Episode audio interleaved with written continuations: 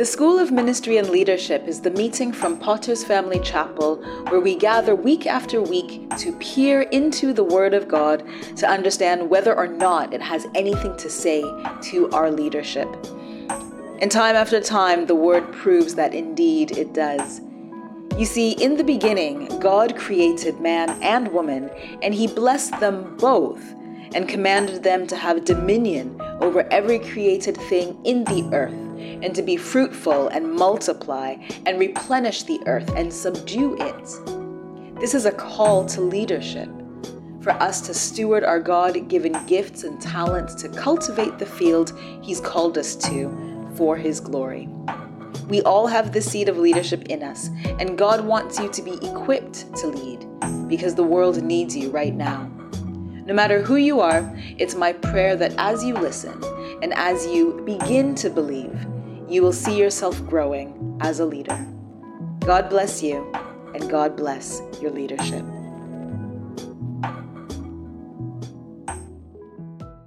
So, let me start by telling you that a few weeks ago, I had to travel. And the place that I was going to was quite far. It was 11.5 hours on an airplane, so you can imagine. Uh, and so I was able to watch a few movies. Now, for those of you who don't really know uh, me that well, I don't really watch movies. I don't watch television. Um, it's not it's not a, a moral or an ethical point. I just really don't have the time. But normally, the only place where I ever do get a chance to watch movies is when, when I'm on an airplane. And usually, by the time I get on the airplane when I'm traveling for work, I'm so exhausted by the time that I get on the plane that that literally I fall asleep even before the airplane takes off. I normally wake up when they're coming around giving out the nuts and the drinks. And so when I'm looking for a movie to watch on the flight, I'm usually looking for something that's not going to be too intellectually taxing. I want something that's going to allow me to entertain. I basically want something that's totally different from my day to day life. So I normally choose something from Marvel Universe or something like that, you know, superheroes. But on this flight, I watched a really excellent movie. It's called The Woman King. Some of you have probably already seen it. If you've not seen it, I'm not going to give much of the story away, so I, I recommend it to you. But it was in, entertaining for so many reasons. Now, it's a historical fiction, so that means that it's a movie that's based a little bit on, on historical facts, but then it's blended with a lot of storytelling. So, of course, to make a nice, neat story that lasts for 90 minutes, that has a clean beginning, middle, and an end, throw in a little bit of romance. It's not totally factual, but actually, this story about the woman king draws on uh, truth from history, from the, the kingdom of Dahomey, which is current day Benin, um, where there was a, a, an army of, of women, warriors, who served the king. And th- this uh, army of women, they existed at the time when the, the colonial uh, powers were coming from Europe. And, and so that's what the story is about. And so, not only was this movie entertaining uh, because of the story, I mean, it was very well done uh, visually. You know, the the costumes and the the dresses were wonderful. I, I'm, I'm sure that whoever the costume designer has probably won awards. Um, the guy who played the king did an excellent job, and he had a really great Nigerian accent. I'm sure it was lost on many of the American audiences, but I thought he was fantastic. But there's a scene in the movie, and this is now where we're getting down to the business. There, there's a scene in the movie where the young women who have been trying and going through the training to, to get into this army, it's their graduation ceremony.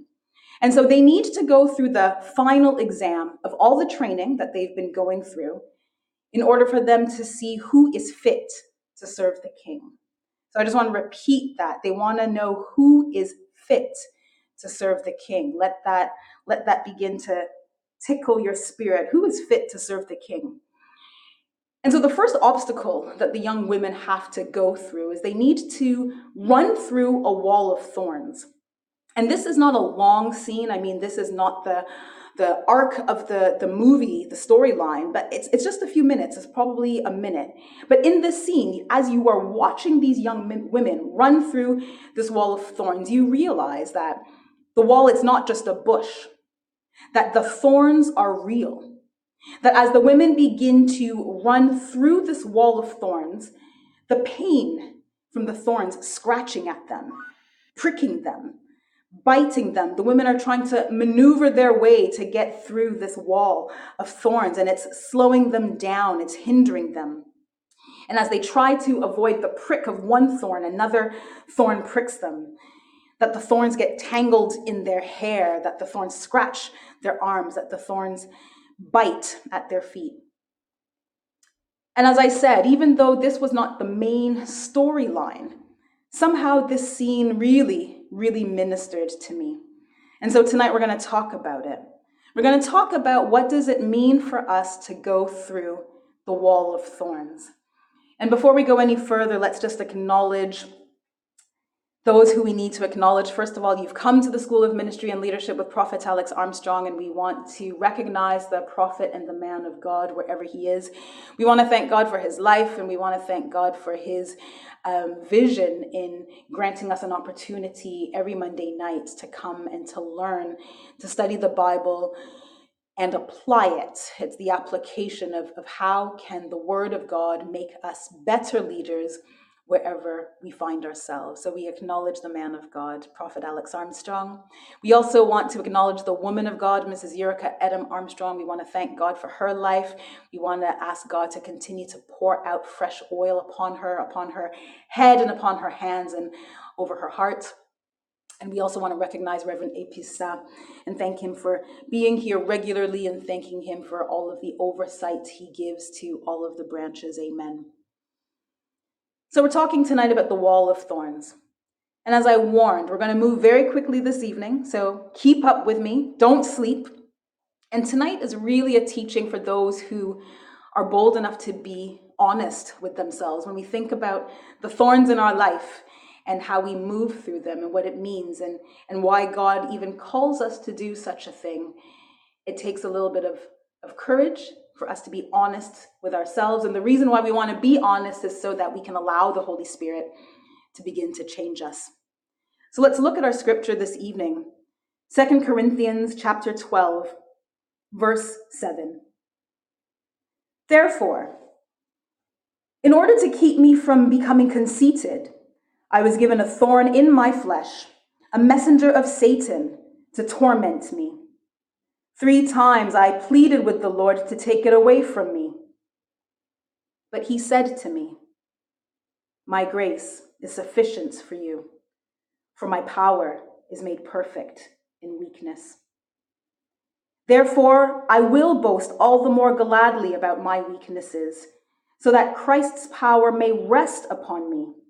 That is why, for Christ's sake, I delight in weaknesses, in insults in hardships, in persecutions, in difficulties.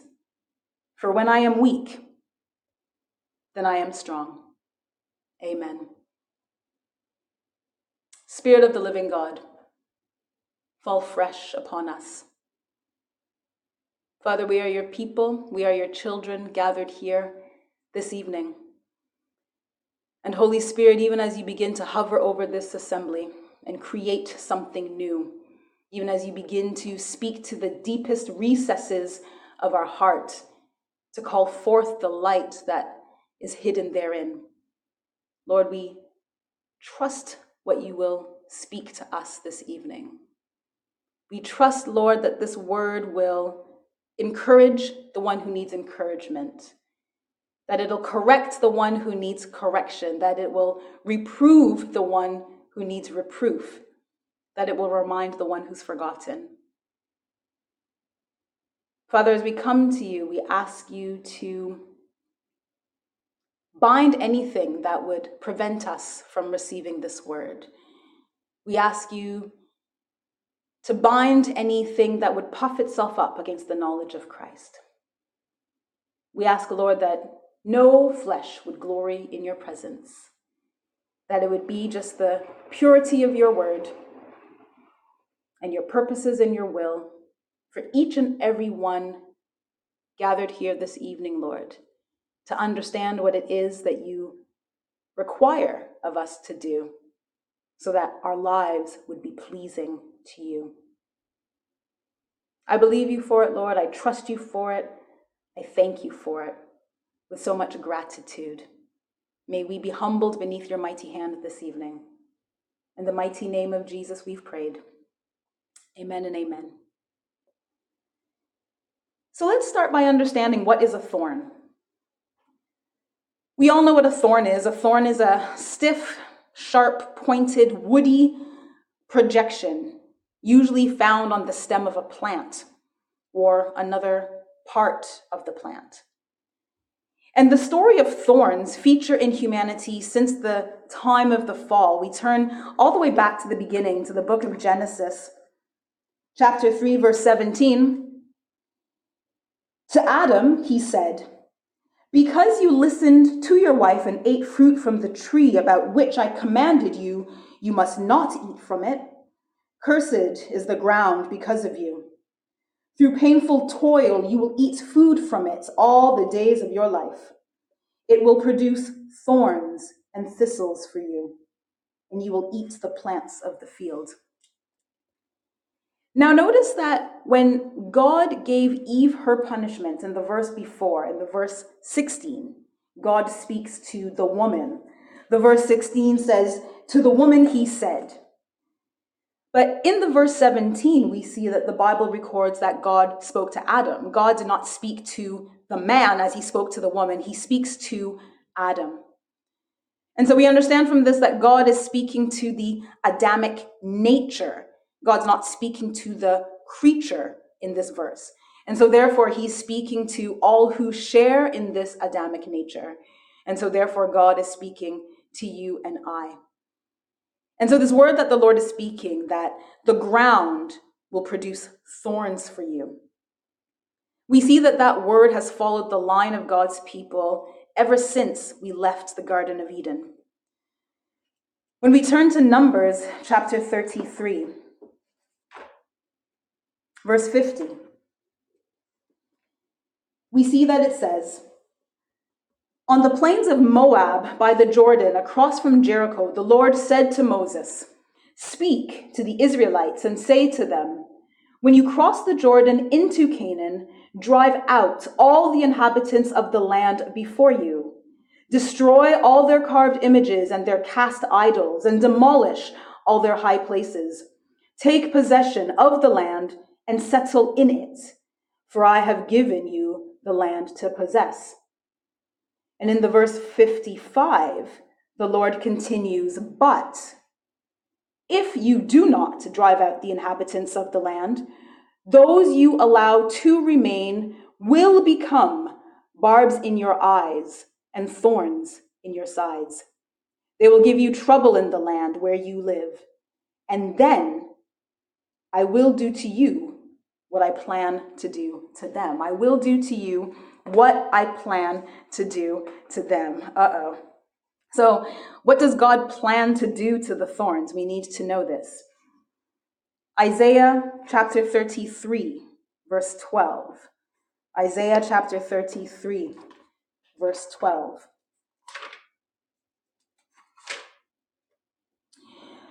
The peoples will be burned to ashes, like cut thorn bushes, they will be set ablaze. So we see here that thorns are for burning. Why would God burn the thorns?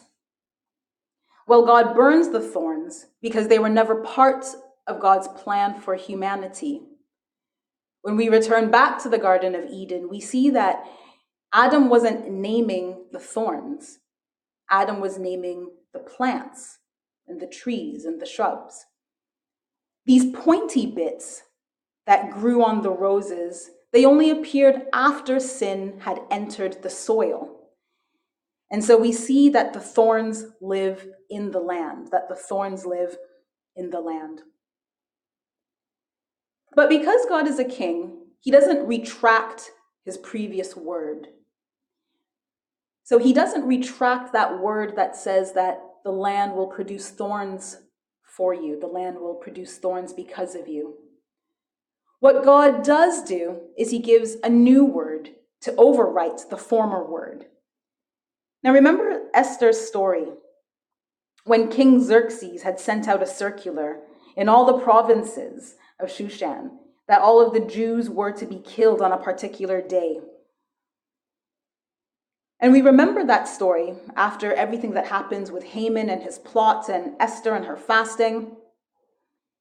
We don't see the king canceling the first circular. What we see the king doing is issuing a second circular. And in the second circular, what the king says is, is that the Jews have the right to rise up and defend themselves a day before. So the king doesn't retract his former word. What he does is he issues a, a second word or a new word in order to counter the previous one. And we see that God does the same thing for us.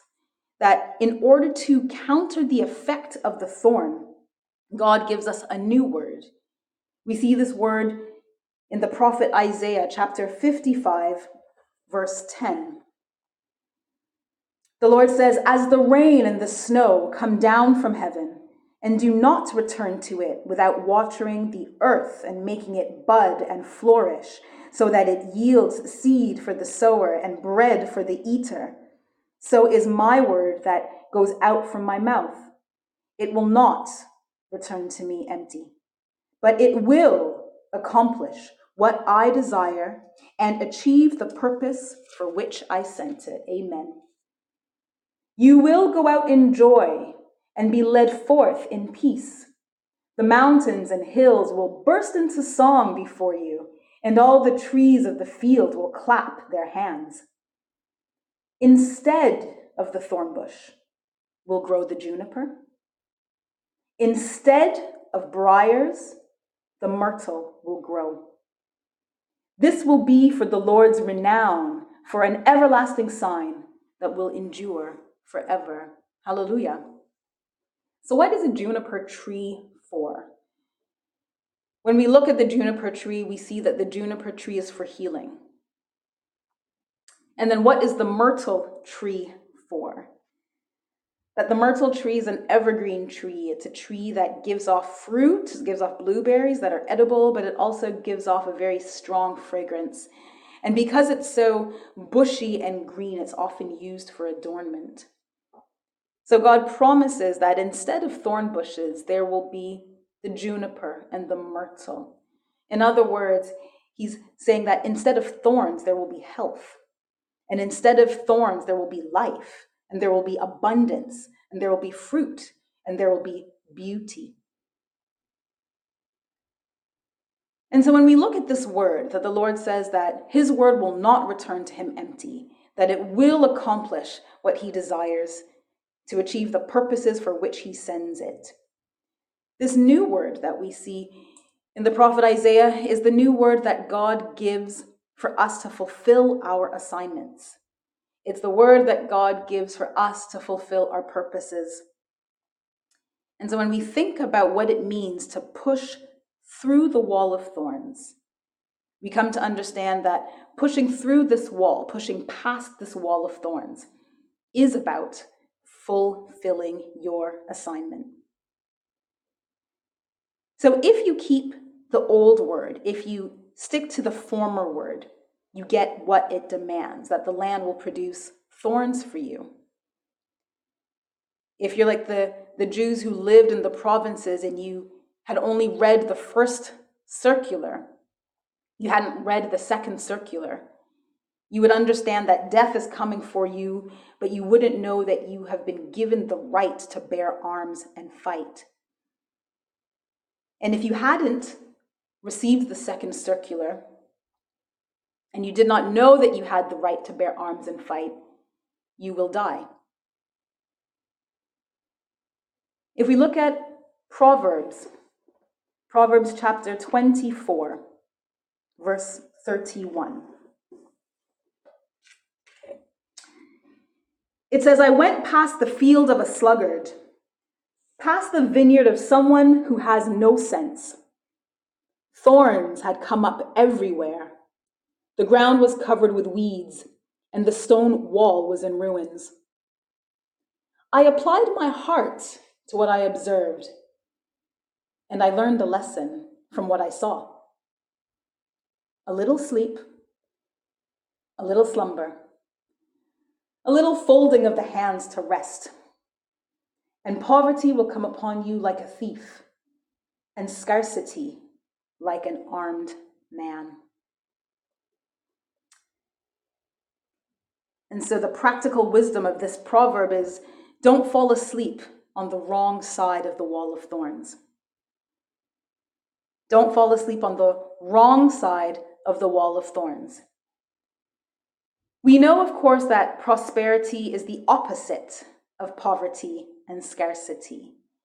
And so, poverty and scarcity are on the side of the folding of the hands to rest. But prosperity is on the other side of that. Prosperity is on the side of promise.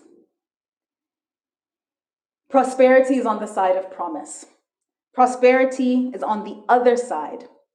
Prosperity is in the promise. And here's something that I had always misunderstood. I always thought that you were trying to get into the promise. When we stand with Joshua at the River Jordan, and he's trying to figure out how's he going to get 2 million ex slaves across this flooded, roaring river. Joshua has led the people of Israel to the point where they are crossing the Jordan into the promised land. They're crossing over into Canaan. And so, in my mind, that wall of thorns was always about entry we seek to get into the promised land. But what I'm understanding now from this teaching is that the wall of thorns is actually about exit. That the thorns are not a wall to keep you out of the promise. The thorns are a wall to keep you inside your prison. And so when we think about Egypt, we think that Egypt, in fact, is your comfort zone. Egypt is the place that you've always been. Egypt is the place where you came from. They've got leeks and onions in Egypt. And the Israelites complained. They said, Why did we come out here to die? They thought that it was better to die with the vegetables they knew than to die out there with the milk and the honey that was foreign to them. The Israelites admitted that yes, there might be slave drivers in Egypt, but there are giants in the promise. Hmm. So, what do we do? Have you ever noticed that this is why they put barbed wire, essentially metallic thorns, around prison fences. It's not to keep people out of the prison, it's to keep people in the prison. And when you get that concept, it totally begins to shift your understanding about what you're trying to do. Now, there are some times when things are difficult for me and I hear myself sort of breathing deeply. And, and one of the things that I will often say to myself is, that I'm not going to die out here, you know? I need to get into my promise. I'm not going to die out here. I'm going to get into my promise. But I'm not going to say that anymore because it's not about getting into the promise. I'm not going to die out here. Changes to, I'm not going to die in here. I'm going to get out of this prison. And if we look at what was said in Proverbs that the sluggard, a little rest, a little slumber, a little sleep, a little folding of the hands, and the thorns take over. So if you fall asleep in the prison, you will die. If you fall asleep in the prison, you will die. Acts chapter 16, verse 23. After they had been severely flogged, they were thrown into prison, and the jailer was commanded to guard them, speaking of Paul and Silas, to guard them carefully. When he received these orders, he put them in the inner cell and fastened their feet to the stocks. At about midnight, so at the time when they should have been sleeping, at the time when they should have been resting, at the time when they should have been folding their hands for a little slumber, at about midnight, Paul and Silas were praying and singing hymns to God, and the other prisoners were listening to them. So if you ever get this, if you ever get this, that you're not going to fall asleep in the prison, you actually give permission to those who are around you to also feel that they too are not going to die in the prison. Suddenly, there was such a violent earthquake that the foundations of the prison were shaken. At once, all the prison doors flew open and everyone's chains came loose. Amen. So Paul says that insults is a thorn, hardships is a thorn, persecutions is a thorn, difficulties is a thorn. And to that list, we can add rejection is a thorn, abandonment is a thorn, betrayal is a thorn, disloyalty is a thorn. Familiarity is a thorn. No skill is a thorn. No money is a thorn. No friends is a thorn. Not enough time is a thorn. Having to start over from scratch is a thorn. So, all of these thorns and yet Paul says, but for Christ's sake, in other words, because of Jesus, I will glory in my weaknesses. I will believe that his grace is sufficient for me. And this thorn that is in my flesh, that's paining me, that's itching me, that I'm scratching around it, that I've considered cutting out, this thorn, I'll leave it in its place. Now, here's the thing about the wall of thorns. The first point you can't think your way through it. When you look at this wall of thorns that you need to move through, you can't think your way through it. You can't think about calculating the angle at which you'll position yourself in order to make it through so that the thorn doesn't cut you, because the wall is full of thorns. There's nowhere that you can step, nowhere that you can put your hand, nowhere that you can bend that you're not going to get cut. The point is, is that there are thorns everywhere. So you can't think your way through, you can't calculate your way through, you can't use logic or rationale to get through the wall of thorns. Second point, you can't jump over it. This wall is too high, it's too wide, the thorns are too many. You don't have anything to get you over, like a pole vault. You don't have anything. There is no other way that you can use something to launch yourself over, or crawl over, or somersault over, or fly over. You can't jump over the wall of thorns. The third point you can't crawl or dig under the wall of thorns. Remember, the thorns are in the soil. The thorns are in the humus, the clay, the same material that Adam is made from. In other words, the thorns are in, they're inherent to our human experience, they're inherent to our human condition. The thorns are in us. So you can't calculate your way through.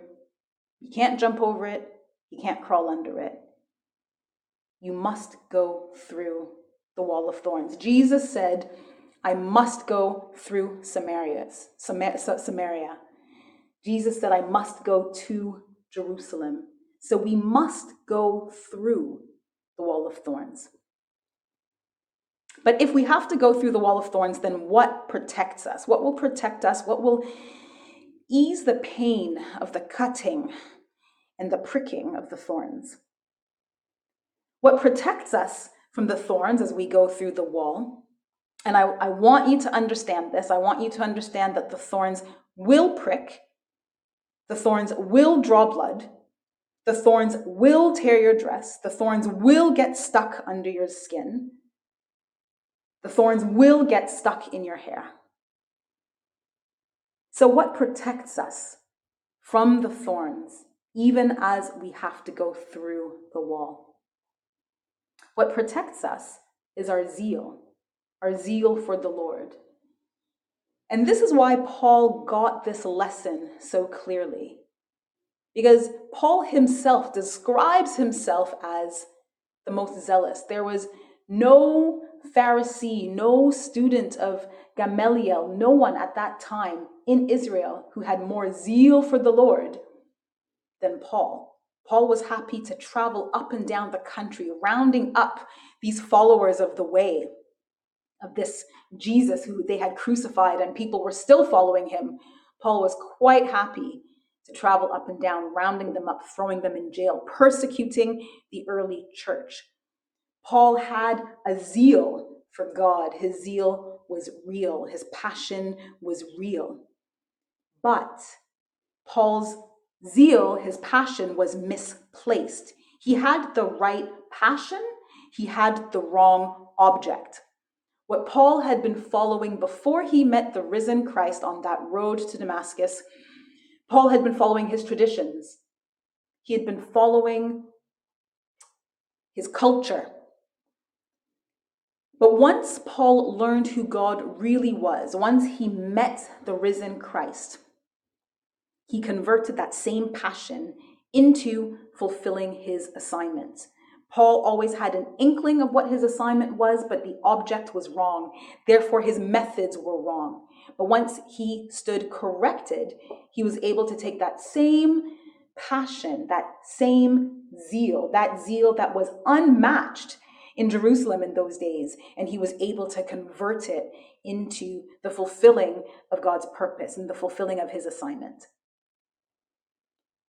And so, the question that I would ask you this evening is what are you following so passionately that has all your strength, all your attention, most of your money, much of your perfectionistic tendencies? What is that thing that you are so wrapped up in, but is perhaps not God's assignment for you? So it's a question. And I'm going to leave that with you for you to meditate on. You're zealous for something, but is it the assignment that God has given you? Is it the word that has gone out from the heavens that is hovering on you, that is not going to return to Him empty? Is it the right word?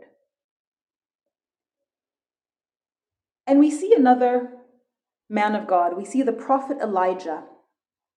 When he goes to Horeb after his amazing output on Mount Carmel. And we remember the story that Elijah travels for 40 days. He's exhausted, he's burnt out, he needs a good nap because he's worn out. Jezebel is chasing him. She has sworn to end his life. And even though Elijah was able to call down fire from heaven, even though he was able to remove the 400 prophets of Baal, to show them to be false, to show Baal to have no power, and to kill these prophets of Jezebel. In other words, Elijah had done a great sign and wonder in Israel in those days. Elijah, burnt out, travels to the mountain of God. He goes to Horeb. And in this exchange between the Lord and Elijah, we have, of course, the mighty feats of nature. We see the wind, and we see the earthquake, and we see the fire, and of course, God's voice is not in any of those, but then Elijah hears this small, still voice. He hears a whisper. And the Lord asks Elijah, He says, Elijah, what are you doing here? And Elijah was just so burnt out from his assignment or what he thought was his assignment. But the Bible tells us something very interesting. It tells us that when Elijah comes out of the cave, he wraps his cloak around his face. And when the Lord asks him, Elijah, what are you doing here? Elijah says, I've been very zealous for you. I'm exhausted. There's no one left. I'm the only one doing all the work. I've been zealous. And then the Lord asks him again, and he says, Elijah, what are you doing here? And still with his cloak wrapped around his face, Elijah repeats the same thing. He says, Lord, I've been zealous. I've been zealous for you, and I'm I'm tired, you know. I've been I've been doing the work and it's only me and there's no one else and I'm exhausted.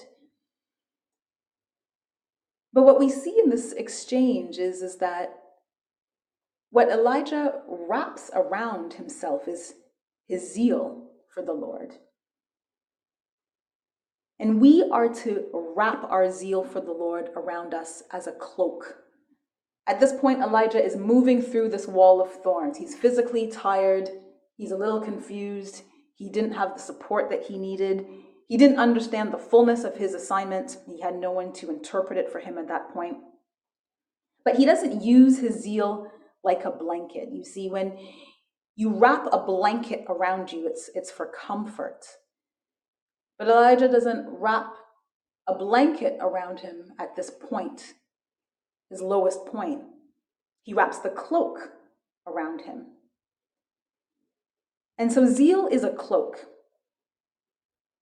You put on your cloak not when you're seeking comfort, but you put on your cloak when you are getting ready to go out, when you're getting ready to move, when you're stepping out because you want something to protect you from the elements. If it's a cold day, you need your cloak. If it's a rainy day, you need your cloak. If it's a little bit sunny in the morning, but you're not sure what the temperature is going to be like by midday, you, you take your cloak.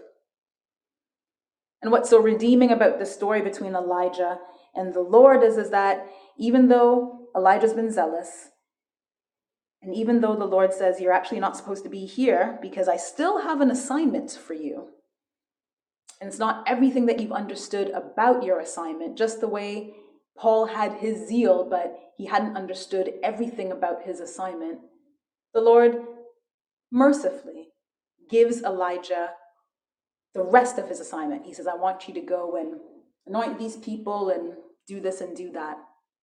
And what's wonderful is, is that the scripture tells us so Elijah went. He was wrapped in his cloak, he was wrapped in his zeal, and he went to continue his assignment. So you must go through the wall of thorns. Why is the wall of thorns non negotiable? Why is the wall of thorns non negotiable? John chapter 19, verse 2. The soldiers twisted together a crown of thorns and put it on his head. And so we see at this point, as Jesus has been beaten and mocked and stripped, and he's about to be nailed to the cross, that they put a crown of thorns on his head. And now, this crown was simply symbolic of the wall of thorns that was awaiting Jesus on the cross. We started off by defining a thorn as being a sharp, pointy wooden bit on the stem of a plant. And we see that the cross was essentially a gigantic thorn. It was a stiff, sharp, pointy wooden object. And the cross was the place where Jesus would physically go through what it meant to carry all of the sin of all of humanity for all time. And I just want to pause there and I just want us to think about that. All of humanity. So we're not just talking about the 8 billion people on the face of the planet now. We're talking about all those who have ever graced the face of the earth. We're talking about all the sin. So, not just the fact that you lied or you stole or you did this thing, it wasn't nice, all the sin. And I know that we don't like to think about these things, but do you know the kinds of things that people are doing? Do you know the kind of perversion that exists on the earth today? Do you know the kinds of things that people are doing with robots or with animals or with their siblings? Strange, strange, perverted, disgusting, inhuman things. And this is all part of the sin that Jesus took upon himself. But as horrible as that might sound to us, or as much as we don't want to imagine it, the greatest cut was not from these things. The greatest cut was actually the hours where Jesus hung on the cross, naked and alone, and separated from the Father. And so, those few hours where Jesus was totally and utterly alone, he was alone in those moments so that you and I never have to be. That even when we are alone physically, we're not alone spiritually because spirit tells us that he will never leave us nor forsake us. So, why the thorns? Because God is merciful, because his grace is sufficient, because no matter the pain, no matter the shame, that Jesus has borne the cost for you and I that we will go through painful things, that some of us are going to go through terrible, shameful things, to be sure. But nothing, and this is just for us to have the perspective that we need, nothing that we go through in this life will compare to what our King went through when he hung on that cross. When he hung on that pointy piece of wood, when he hung on that thorn. And on that thorn, he wore the crown of thorns and gave us the crown of glory and honor. So, as Paul says, for Christ's sake, we fight through the wall. Yes, we have to get scratched a little. Yes, we have to bleed a little. Yes, we're going to limp a little. Indeed, many of us are the walking wounded in life. But, and remember, there was a but in one of the scriptures we read earlier. But it is better, far, far better for us to end up on the other side of that wall, having fulfilled our assignment in the place where the juniper and the myrtle trees grow. And in that place, there are no more thorns. And so tonight I pray for you. I pray that as a leader in God's kingdom, you'll be able to find the strength in weakness, that you'll be able to find the beauty in weakness, that you'll be able to find the joy in weakness, that you will believe that when you are weak, indeed you are strong, not by your own strength, but because God has put his strength upon you because his joy is your strength.